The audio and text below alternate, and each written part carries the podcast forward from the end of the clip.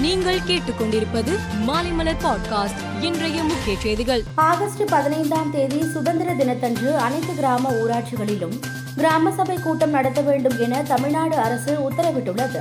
கிராம சபை கூட்டம் குறித்த அறிக்கையை வரும் இருபத்தி இரண்டாம் தேதிக்குள் அனுப்பும்படி அனைத்து மாவட்ட கலெக்டர்களுக்கும் ஊரக வளர்ச்சி மற்றும் ஊராட்சி இயக்ககத்தின் ஆணையர் சுற்றறிக்கை அனுப்பியுள்ளார்.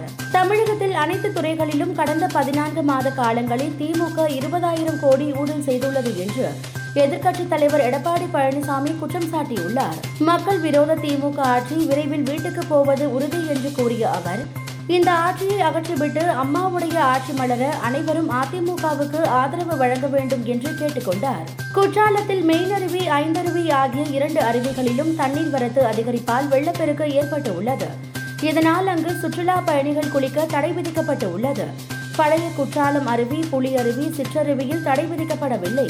இதனால் அந்த அருவிகளில் கூட்டம் அதிகரித்து காணப்படுகிறது. கள்ளக்குறிச்சி கலவர வழக்கில் கைது செய்யப்பட்ட இருநூற்று தொன்னூற்று ஆறு பேரில் எழுபது பேருக்கு ஜாமீன் வழங்கி விழுப்புரம் மாவட்ட முதன்மை அமர்வு நீதிமன்ற நீதிபதி பூர்ணிமா உத்தரவிட்டார்.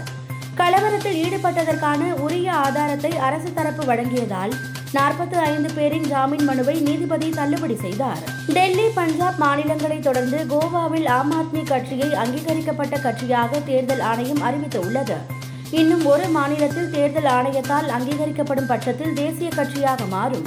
இதற்காக அனைத்து தொண்டர்களும் உழைக்க வேண்டும் என கட்சியின் ஒருங்கிணைப்பாளர் அரவிந்த் கெஜ்ரிவால் கேட்டுக்கொண்டு உள்ளார் மகாராஷ்டிராவில் ஏக்நாத் ஷிண்டே தலைமையிலான அமைச்சரவை இன்று விரிவாக்கம் செய்யப்பட்டது. பாஜக சார்பில் மாநில தலைவர் சந்திரகாந்த் பாட்டீல் ராதாகிருஷ்ணன் வி கே பாட்டீல் சுதீர் முன்கந்திவார் உள்ளிட்ட ஆறு பேர் அமைச்சரவையில் இடம்பெற்றனர்.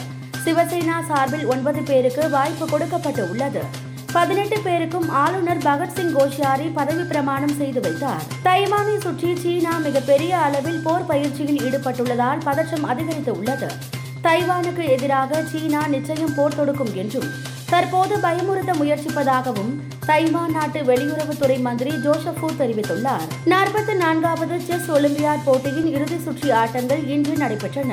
இதில் ஓபன் பிரிவில் இந்திய பி அணி ஜெர்மனியை மூன்றுக்கு ஒன்று என்ற கணக்கில் வீழ்த்தியது. கடைசி சுற்றின் முடிவில் பதினெட்டு புள்ளிகளுடன் இந்திய பி அணி வெண்கலப் பதக்கம் வென்றது. உஸ்பெகிஸ்தான் தங்கப் பதக்கத்தையும் அர்மேனியா அணி வெள்ளி பதக்கத்தையும் கைப்பற்றின. செஸ் ஒலிம்பியாட் போட்டி நிறைவடைந்த நிலையில் மகளிர் பிரிவில் இந்திய ஏ அணி பதினேழு புள்ளிகளுடன் வெண்கலப் பதக்கம் வென்றுள்ளது. உக்ரைன் அணி தங்கப் பதக்கத்தையும் ஜார்ஜியா அணி வெள்ளி பதக்கத்தையும் கைப்பற்றியது. மேலும் செய்திகளுக்கு மாலைமலர் பாட்காஸ்டை பாருங்கள்.